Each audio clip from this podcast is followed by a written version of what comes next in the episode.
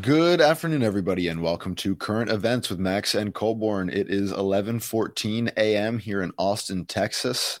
My name is Max Cohen. I'll be one of your hosts today on this Current Events podcast, and joining me for Current Events with Max and Colborn is, of course, the founder of the Museum of Crypto Art, Colborn Bell. How are we, Colborn? Uh, I'm really good, Max. I actually have that feeling in my nose of trying or of having to sneeze, and it's it's really bothering me. I thought you were gonna like say like the feeling in my gut that like the space is back and we have a lot to talk about. No, no, I'm just something that may be a problem later. All right, Yeah. we'll uh, we'll table it and we'll um we'll cross that bridge when we get there. On current events, if you've never listened before, we talk about pretty much everything that's going on the last week of crypto war, NFTs, crypto, blockchain, etc. And we do it pretty much off the dome. I'm not trying to stump Colborn, nor is he trying to stump me, but we're trying to challenge each other. So, Colborn, I've got some challenging questions for you, and uh, I'm really excited to hear how you respond. So, uh, shall we go ahead with our first current event of the week? Let's jump right in. All right. So, the first thing that caught my eye earlier this week is uh, Punk6529 uh, announced Emma, which is an editor for managing multi-phase allow lists, and this is a kind of open source tool um, that had been announced. You know, he's been running the meme cards for you know God knows how long, uh, and has done a lot with allow list systems for various holders of various projects the system itself is designed to automate the allow list process. And I have a couple of questions for you on this because I think it's pretty interesting.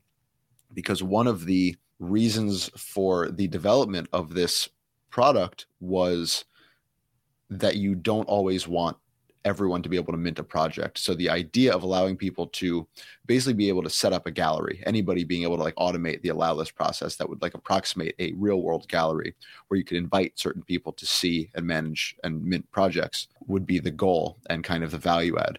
So Colborn, I'm curious, did you hear about this? Do you have any initial thoughts on it before we go along? No, I haven't heard about it. It's something actually, though, that I'm very uh, interested in and see a lot of applications for for what I'm building at Zero One. Can you say more about that?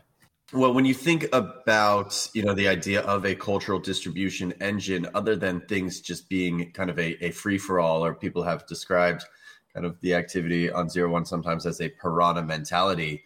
Uh, how do you get more specific in rewarding the people who have been alongside you for the journey from the beginning? So, how do you create long lasting fans, long lasting collectors? How do you reward and incentivize those people to stay with you on the journey? I think the uh, metaphor he used was that if you were opening a gallery, you wouldn't just allow whoever like physically got there the quickest to be the people who uh, purchased that artwork. Uh, but something else that he had said in, in his kind of tweet announcement thread or their tweet announcement thread, I will admit I don't know 6529's gender, that the system is complex because we are solving fundamental building block problems from first principles. Once the foundations are in place, we'll work on simplification. This being a response to people talking about you know whether it's going to be user friendly or not. And I think it's really interesting to think about these tools still being so in their infancy that like, we're just building the functionality and that the UX, UI, the usability hasn't gotten in there yet.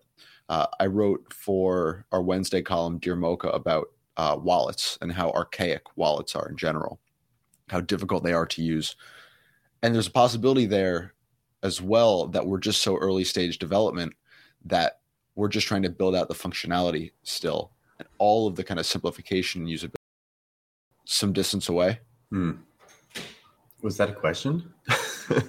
Uh, well, it's you know one of those like open-ended thoughts that you know I hope with your goat. um, you know, it's it's cool, of course, that there are still some principles of CC0 that people are releasing and sharing. You know, these tools publicly. You know, maybe I I can rewind it and ask a question of you, and, in that do you actually think six five two nine is an individual? That's a question I have never a single time given any thought to. um, I guess not now. what do you think?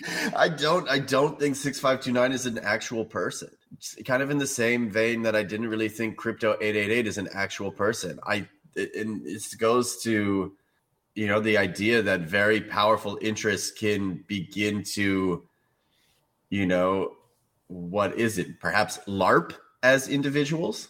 Interesting. and i think i think this is mostly a conglomeration of capital larping as an individual. Yeah i've never really considered that before. The anonymity aspect is so interesting. I mean it certainly makes i mean it's uh, uh, it blew my mind a little bit Colborn.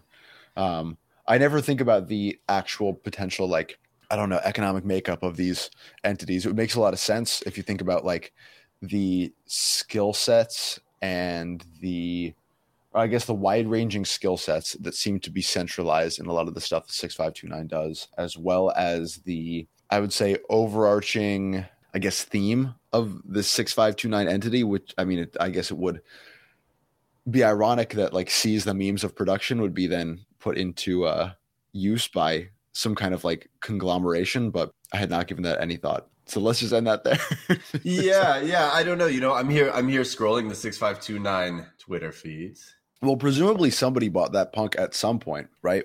Yeah, but of course, people don't have to buy everything. You know, corporations can buy things too. That's true, but you know, you have to think like somebody claimed it, right?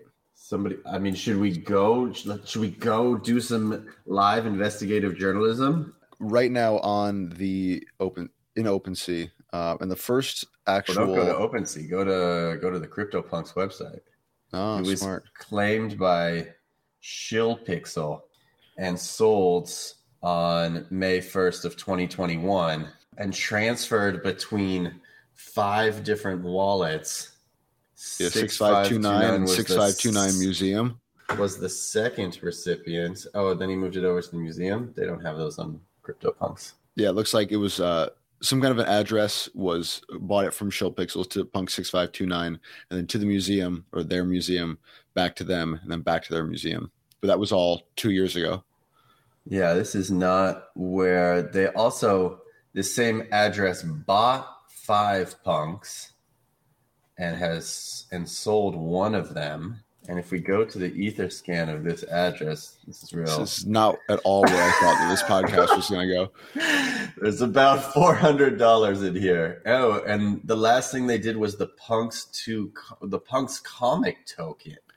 I'm going to be on an airplane tomorrow editing this, trying to figure out how to make this like narratively rich interesting for, a, for an audio only audience. Bast- so what this address has interacted with is they interacted with Bastard GAN Punks, hash masks, CryptoPunks, me bits, and the punks comic token, which was a beanie product. Pretty boring, to be honest. Yeah, some Uniswap stuff, some FTX, Binance. The original in transaction was March 13, 2021 from Binance. I, would love for you to finish up um, a final like evaluation, and then I, I want to jump onto something else. No, I don't. I don't really have much to say here, other than you know maybe I'll do some investigative sleuthing on on what is actually around six five two nine. That's kind of interesting to me. And six five two nine. If you're listening to this and you're a real person, uh, we want you to come on the podcast. Yeah, but everywhere they go, they do that just awful. 6529, if you're going to come on the podcast, you have to change your voice modulator because everywhere they speak, it's just you cannot hear it. You cannot understand it. Uh, this is my gift to you and your team. Change your voice modulator. You're here, here first, folks. 6529 needs a new voice modulator. Okay, so I'm going to move on to the next current event. Uh, you mentioned just haphazardly, or I guess randomly, in 6529's wallet, something having interacted with something with FTX. And we know from this past week, a lot of information has come out about the FTX trial, um, specifically Caroline Ellison, who was um, a high ranking executive at Alameda and FTX, which are the two Sam Bankman Fried companies that are kind of in the center of this maelstrom of negligence and uh, misery. And the reason I want to talk about this is because I keep seeing various Twitter pages and groups tweeting out pieces of transcriptions from things that Caroline Ellison has said, such as Solana is a VC backed blockchain that could be shut off at will for the uh, benefit of um, large investors. But that wasn't necessarily true or actually pulled from anything she said. And it's very interesting to see this kind of misinformation being transferred in real time and then obviously picked up as it does on crypto Twitter and just kind of backed as if it's fact. So I'm curious. I know you haven't really been super in the loop, but if you have been keeping the loop at all with this FTX trial, has it been interesting to see the kinds of information that is coming out and the kinds of ways people are glomming onto that information? So I haven't particularly been paying attention to the trial directly. I've seen some of this. I've, I've mostly been offline. I think what is interesting for sure is that Ripple, I'm sorry, is that Solana does feel like almost Ripple 2.0 for some reason. And it's funny that it was your entrance in. It's it's almost like the evil villain of this character of crypto uh, of this of this arc that we're in because for all intents and purposes it is a centralized vc back coin it was just something that a lot of capital got around uh, in asia first and i think they proved that they could turn it on and off at will. And the whole point of alameda was to liquidate normies right? They knew kind of the the holes in their book that needed filling and they could see all of that order flow. So they were orchestrating kind of these cascading liquidations and they were kind of playing around on global order books, spoofing bids. So, you know, they they treated it as as a game and we all know they were, you know, Sam was kind of just like legendary gamer archetype, totally doped up, uh, Adderall out, stimulant patched.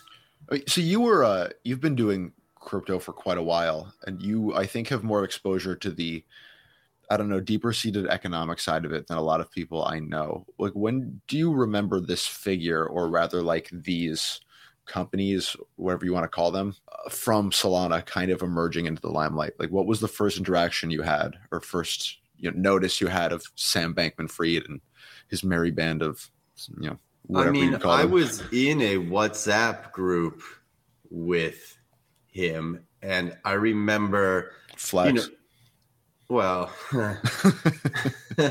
I I just remember, you know, and and Do Kwon was in there for a while as well. You know, a lot of legitimate people brought a lot of legitimate concerns to the table because they're much closer to the say engine or the architecture of what they were doing. And you know like any good crook trying to propagate their scam all they did was just like defer and deflect. I'm not really on the financial side of this anymore.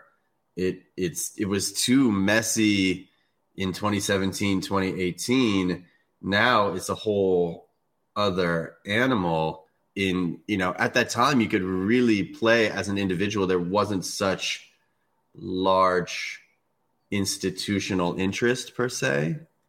So you know in 2017 on Poloniex i could see when certain algorithm bots were being triggered and if you were constantly at your computer you could kind of momentum trade with those bots. And that was like a great way to make you know, to, just to kind of like scalp some trades and make some money.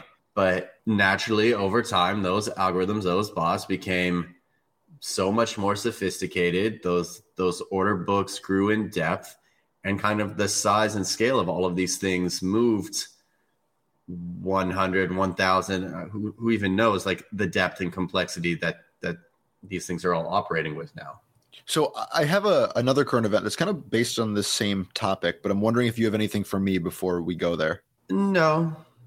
Okay. Cool. Yeah. Let's then, let's stay kind of on this trend. Yeah. Let's stay in the economic side because you were talking about just a moment ago the way we've I said essentially consolidated um, algorithms and influence in certain large actors, and I think one of the big pieces of news from this week that may not have gotten a lot of press, but I think is pretty momentous in terms of its implication, is the rumor of the Bitcoin spot ETF being kind Mm. of imminent, um, Yeah. or rumors of its approval. And I would love to kind of just give you the floor to talk about what that means, because when you talk about this kind of uh, crypto economic regulation, deregulation side of things, it's always very enlightening for me. So, what does it mean if this kind of, and what does it mean, good and bad? Because I think people are kind of drink uh, smoking the hopium on this a little bit, uh, and not really understanding the implication for centralization that it might imply down the road. So, um, what do you think of this whole kind of movement towards a Bitcoin spot ETF? Okay. So my understanding is that uh, Barry Silbert founded, owns the Grayscale Bitcoin Trust, which is ticker GBTC on, uh, I think it, I don't know if it's over the counter, if it's New York Stock Exchange. Um, but traditionally, this has been like the institutional product that, yeah, OTC markets, GBTC in the US this has been the institutional product that has allowed either you know retail investors or whoever to you know i don't want to say access bitcoin directly because it's it's still not your keys not your coin but you know the way i don't even know where to begin to explain this the way that a trust works is that you know they pool all of these funds they use those funds to buy bitcoin directly they store it securely on your behalf. And on top of that, they take a really, really chunky management fee. I think it might still be 2%. Nobody else has really been able to compete with Grayscale in this regard. Now, there are, you know, spot Bitcoin ETFs in, uh, I believe, Canada, which is pretty difficult for US uh, investors to access right? And now I believe it's BlackRock that says they're pursuing a Bitcoin ETF as well. So the difference between a trust and an ETF is as follows uh, ETFs allow for one of one redemptions, right?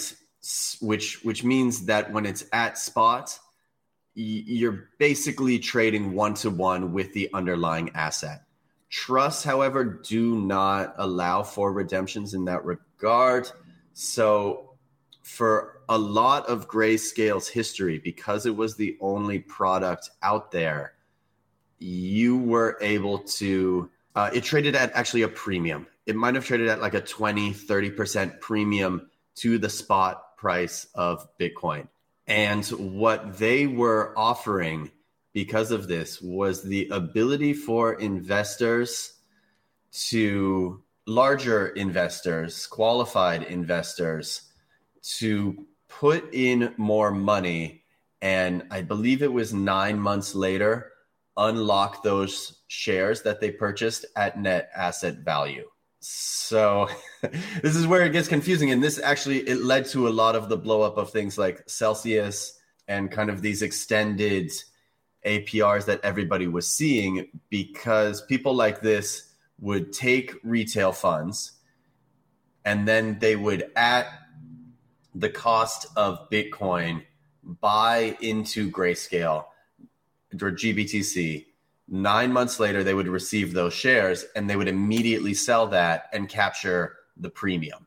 And for a long time, that's how they were able to offer 11% APR on things like Tether because they themselves were making 20% on this trade. The problem with that is that the trade got so, so crowded that that premium eventually inversed to a discount. And all of this money that they were promising people in that nine month window, it, it basically went away because suddenly the shares that they were purchasing at par value to the price of Bitcoin were now trading at a discount. And it, it led to a collapse of a lot. And, and this is when people kind of talk about, you know, what does it mean to rehypothecate Bitcoin? I don't know. I don't know where you want to start to touch. Well, okay. I I mean, first of all, it's incredibly helpful to hear that actually spoken in kind of an unbroken chain because to me, I've had to put so much of my like economic know-how together in bits and pieces from a tweet here, a tweet there. from people who are speaking to different audiences. So I think I want to jump into the implication category, right? Now that these spot ETFs yeah. are kind of let's even say that they are imminent, right? Let's assume that these rumors are true. Let's assume that approval is on the horizon. Let's assume that retail investment on exchanges of Bitcoin properties or Bitcoin value is going to be open to every single person who has a stock account and every single institution who is trading on the stock market. What do you see that doing to Bitcoin, A, and the larger crypto ecosystem now that these much larger at, you know actors are going to have another reason and perhaps even an incentivized reason to come and start investing here? I will say so. You know, the the the world of the wealthy operates with financial advisors, right? And they are money managers for people's portfolios. Beyond people, you know, you start to talk about large pension plans uh, and you know large kind of kind of groupings of money which hold and cement the value of a lot of the, the existing stock market. So the grayscale product being that, you know, it has a 2% management fee and it has kind of this, you know, fluctuating premium discount is really, really difficult for a financial advisor, no matter how much they like Bitcoin, to recommend to a client in this regard. Now, if you get a spot ETF of Bitcoin, well, then it's very easy to say that look at the history of, of Bitcoin. It's a rather uncorrelated asset um, from the stock market, from the bond market. It could occupy a place, maybe 1%, 2% in somebody's portfolio. It's historically, you know, out returns and all of these models operate on risk management and kind of the the risk to return over time for Bitcoin has never been really approached by or approached by anything else. So, you know, there is an argument to be made that this is a, an asset that should be included in not only very wealthy individuals' portfolios, but it could be in pension plans. It could be in, you know, all sorts of places where people are constructing portfolios. And if that unhappens, or if that happens, then really you begin to unlock hundreds of billions, trillions of dollars of net buying into Bitcoin. So is it the bull case that I think people are treating it as, or is this does this not affect us downstream? I mean, this is no, this is this is almost end game, right? If you can get into these places, then that cements your status. I you know, I read one tweet thread describing what happened to gold after BlackRock got mm-hmm. involved. Like gold, gold, like actual like metal. Gold, gold, gold, metal. Yeah. Uh, you know, when the gold ETF was created and BlackRock began to get involved, that moved the market cap of gold from 1 trillion to 13 trillion. And, you know, if that happens with Bitcoin, then then it's it's really game over. I've talked about in the past. People, you know, describe capital as very fluid, but in reality, capital is is very much cement so this is this would really cement Bitcoin as an investment grade asset, which significantly reduces its volatility because suddenly when you have mostly retail investors trading momentum and trends, you have you know large institutional funds with significantly longer time horizons. These people just buy and hold right? And then that supply gets tighter and tighter and tighter and tighter and tighter for for how much you know Bitcoin is available on the market, and and prices resultingly skyrocket. That's honestly fascinating. Um, This is already 27 minutes in, probably become the most educational podcast we've ever done. So thank you for that. yeah, you know, this is a this is well, thanks for talking about it because obviously we've moved outside of art, but this is and it's coming at a time also when everybody is coming to me for, you know, like crypto tax advice.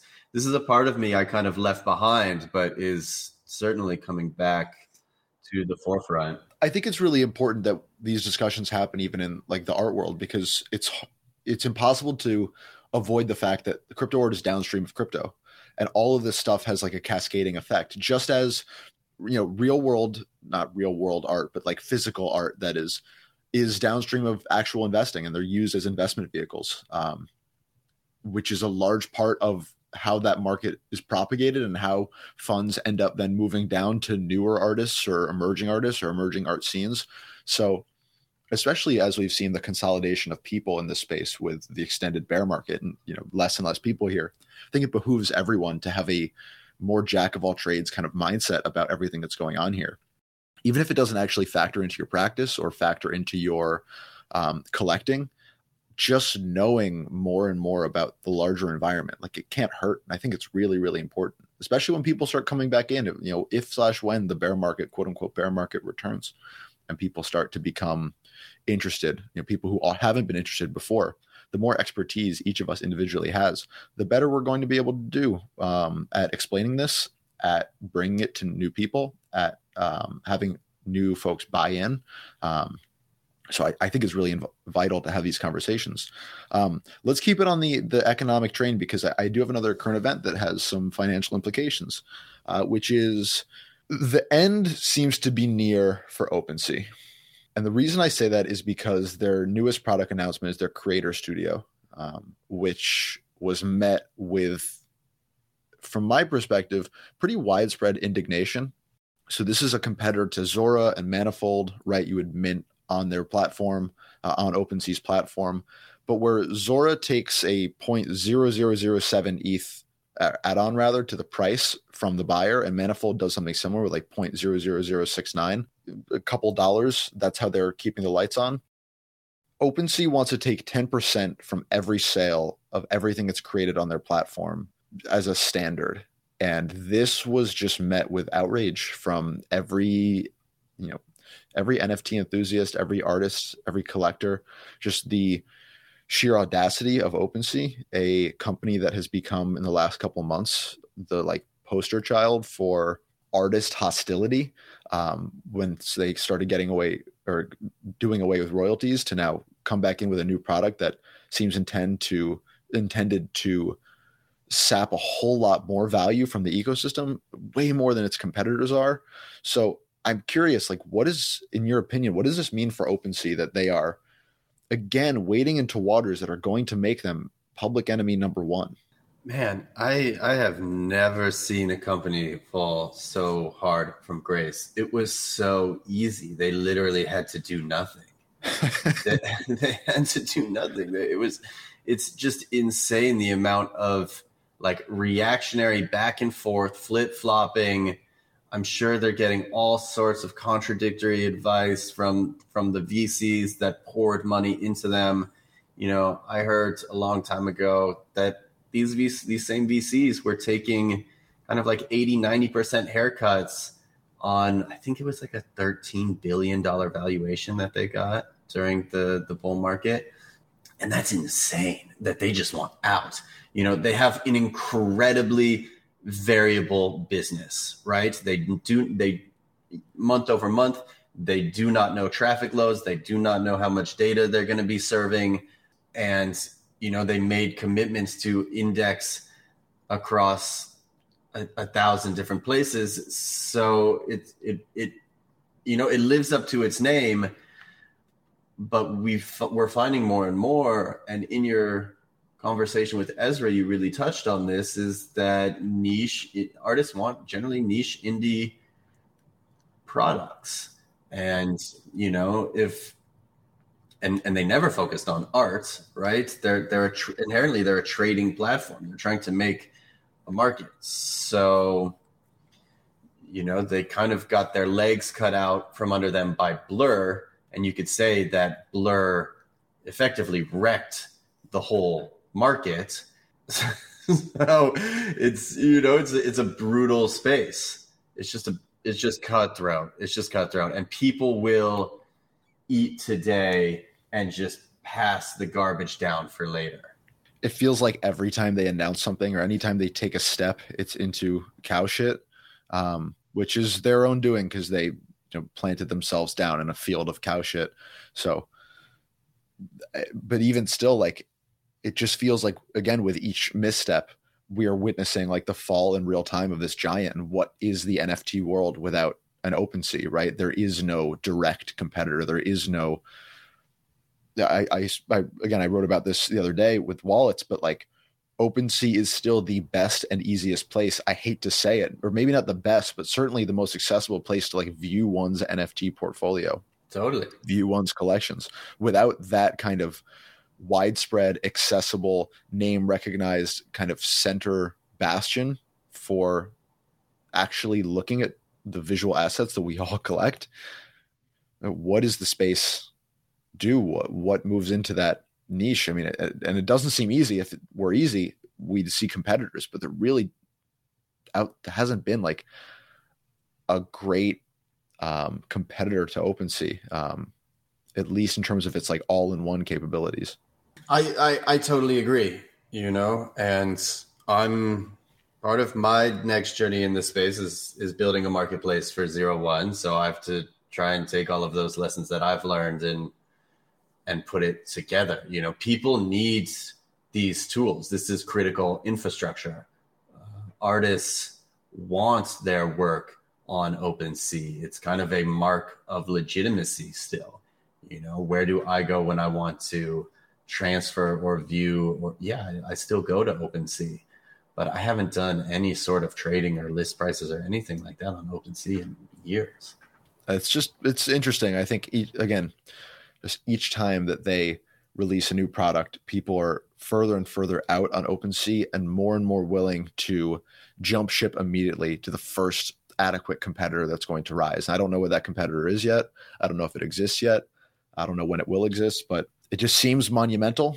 And um, the team at OpenSea seems to have no interest in walking back any of the missteps that they've taken or really listening to people maybe they don't have the capability to do so because like you said they've been sapped of so much of their funding by the vcs who invested in them yeah i, I think it's one of those like who's the captain now moments who who actually is running OpenSea i have no idea Six right? five two nine. Six. I you know I knew you know we we had relationships with Alex. We had relationships with Devin. These were people, right? And OpenSea was accessible. Now you try and get a, a, any sort of contact with OpenSea, it's impossible. It's just impossible. You can't get anything done. You can't have any voice heard. Who knows where these complaints are going? Nobody. It's it's really tough, and I think people are realizing this. Once you lose the human element in this space, you're almost gone for good.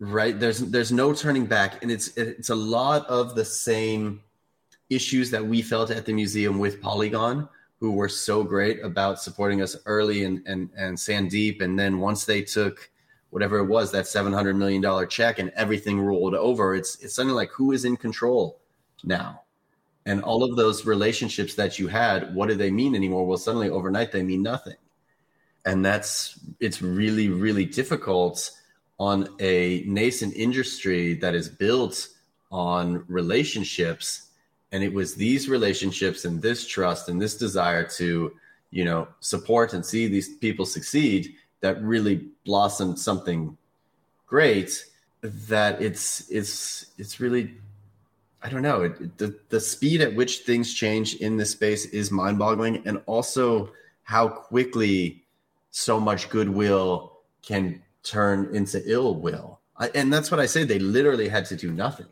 And i feel that I feel that like a, about a lot of organizations in this space is everybody, you know, when we were alone and nobody cared, everybody had a clear vision forward. And then suddenly, when everybody cared, everybody was looking at each other for, and then and then competing with each other and cr- trying to create complementary or or the same product, right? So super rare spaces came out. Foundation copied it with Worlds. Um, stuff stuff like this, right? Manifold comes out, so OpenSea now has to have their own creator studio. Blur comes out, so then they have to have OpenSea Pro. And I get everybody wants to eat all of the market share, but at the same time, when you rush out half baked products that don't really fit with your existing user base, and I don't know. Yeah, all, all the flaws are going to end up being exposed because all these people are going to come in and start using it for all these different, you know, niche use cases. Like we were saying, people want niche because every artist has, every artist is niche in their own way. And whatever, OpenSea never released their OpenSea tokens, so you know they never made us all rich. Still waiting. Still MetaMask too. Yeah. um, okay, let's turn it back to the art for a last current event. Um, and we've talked about this a lot on our podcast. You know, we had Matt Kane talk about his work on this podcast last week. But Colborn, I'm curious. Um, we have not gotten your opinion yet on the whole kind of contractual obligations journey that has taken place over the last two weeks with Matt Kane coming out with this RarePass pro, uh, project, Contractual Obligations, which kind of was a commentary on RarePass, on SuperRare. It sparked a lot of conversation, sparked a lot of ire.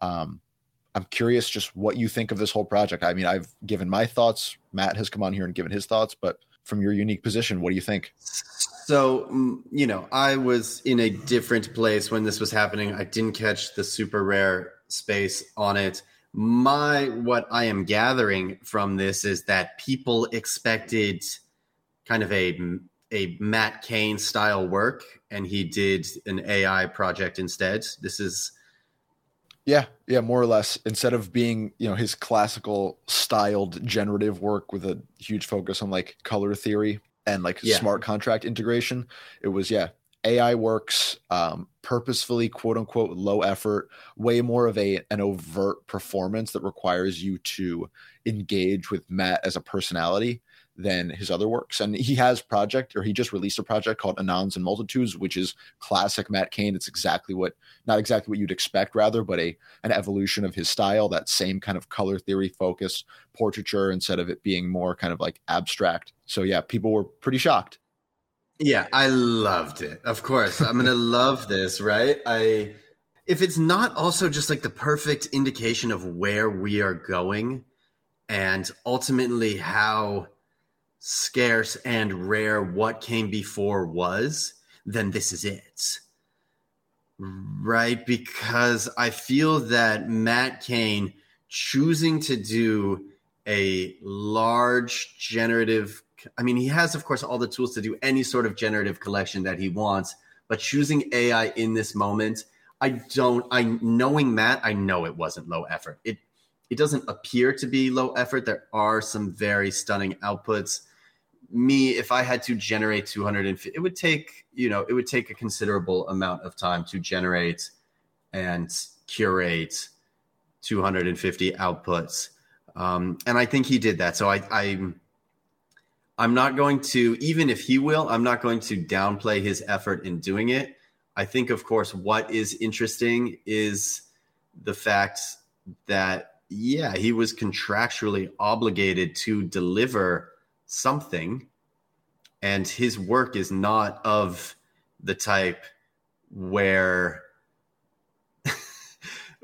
things Matt births things over time, right? It's so yeah. specific. It's not like you can just give him a, a due date and the work is going to be complete. Yeah. Right. So I, you know, I, I loved it. I loved, I loved everything about it. Me too. Yeah, I didn't I didn't like the one that I got.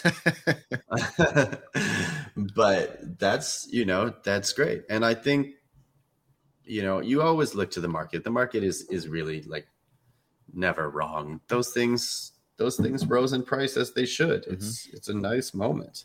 And I think it also the fact that they rose in price revealed that there are still a considerable amount of people who are engaging daily with the nuances and stories and conflicts within the space, which is heartening. I mean, I just love that we can still ha- even be having this conversation. I mean, look, I think a lot of people are people are on the sidelines knowing a Matt Kane is going to drop a 250 to a bunch of random people that have no idea, you know, probably what they have or what it's worth, and they are looking to scalp and get in there as kind of what happens when Gazers sold for 0.25 ETH in the beginning of art blocks. And what this piece has more than so many other pieces in this ecosystem is a story and a, and a story that's now integral to you know it, its own story right? It's now it's now a part of crypto art. It's a part of this moment. We're never going to be able to look back at october of 2023 without you know having it be assaulted with all the meaning that matt kane put into it so it's a nice question what does it mean to have a piece from any artist right and what's what's so lovely about it is that it's not afraid to break stylistically from what it was before. And I think what a lot of successful artists in this space will continue to find is that they are going to be stuck in a bit of a corner as to you know the style that made them popular and i don't know i hate giving specifics um come on give me a specific just one. No, I you know is is okay. Like is I'm I'm curious to see, for example, what somebody like Grant Yun might do with their vector illustrations over the course of a 20, 30 year career. What now that the neo precisionism has taken over instead of like the abstract stuff? Well, I mean, I, I just right, you know, is it's it's beautiful, it's stunning. I mean, it's just it's a, it's an endless question, right? Like what do we expect from an artist and why do we expect that? And is it incumbent on the artist to either um, defy our expectations or fall in line with them? These are questions we cannot answer and which we won't answer but you know which will never and will probably never be answered but it's at least fun to talk about them so that's the that's that's the thing with with like digital versus painting yeah right is the the painting takes so much longer so it seems in the past that people, that painters went for scale, right? Once they had identified their unique style, then they went for scale. Then they made it larger and it took longer. Now, because scale is not an issue, you can create, you know, a, a giant dimension work on an iPad. Uh, and that's, isn't that kind of what we saw Sam Spratt do? right? Once he had identified like the themes and symbols of what he was going to speak about, then he went for scale. And the monument game is, is a monumental piece. Um, but where does it go? I will I will add only this, which is that Michelangelo painted the Sistine Chapel in like 1480, and then 20 years later he sculpted the David, and those two things could not be more stylistically different if you had seen the Sistine Chapel and you expected something from Michelangelo, it would not be the David. So people have right. been doing this for quite a while. And where people like Robness win is that instantly they can transform themselves into any new style, any new aesthetic that appeals to them right? And we have seen Robness go through a hundred different personas and evolutions in the course of years. And yet he's afforded a kind of grace because of maybe the proclamation that this is going to be what he does. And maybe this is what the next phase of Matt Kane's career as a crypto artist is going to be. Now that he's announced his intentions to defy expectations, we're going to allow him the grace to do so. Totally. Totally. And we should, you know, because frankly, go back and you look at Matt's career and and consistently he has done that, right? He has painted, he has done He used to paint resin boxes. Yeah, yeah, yeah, yeah, exactly. And just like stunningly beautiful work. So the code work that we know him for is actually really just a small glimpse of this whole journey. Yeah, it's late stage Matt Kane. So, you know, somebody that creative, somebody that intentional will always find the places. And frankly, somebody that brilliant will always find the new and novel places to go. Well said, Colborn. Well, that does it for all my current events. Do you have anything else you want to mention before we get out of here today? I mean, I have a monster, monster topic that is kind of relating to the cascading economic effects on all of these artists from the rise in crypto, but maybe we touch that next week. Why don't we uh, why don't we come back to it on MOCA Live this week? Sure, let's do it. All right. Well, you heard it here first, folks. We got a monster episode of MOCA Live coming this week. This has been Current Events with Max and Colborn. If you like what you heard today, please subscribe to this podcast or give us a follow on Spotify, Apple, wherever you get your podcasts. Please subscribe to our Substack newsletter at museumofcrypto.substack.com. You can find us on Twitter at Museum of Crypto or at Museum of Crypto, rather. Colborn, any last words for the people? Uh, no, thank you for bearing with me as I kind of came back online and began to process a lot of these thoughts that were were very interesting. Max, thank you for your provocative questions in real time. Yeah. yeah yeah you know my my i don't feel like my descriptions were the best but there's a lot of interesting stuff to to your own research on in this podcast absolutely please do your own research and let us know what you think. Uh, this has been Current Events with Max and Colborn, and we'll see everybody later this week with MOCA Live. So take care, everyone. Thanks for being here. I know.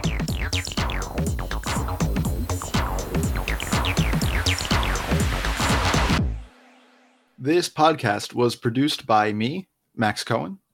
It featured theme music by Julian Brangold.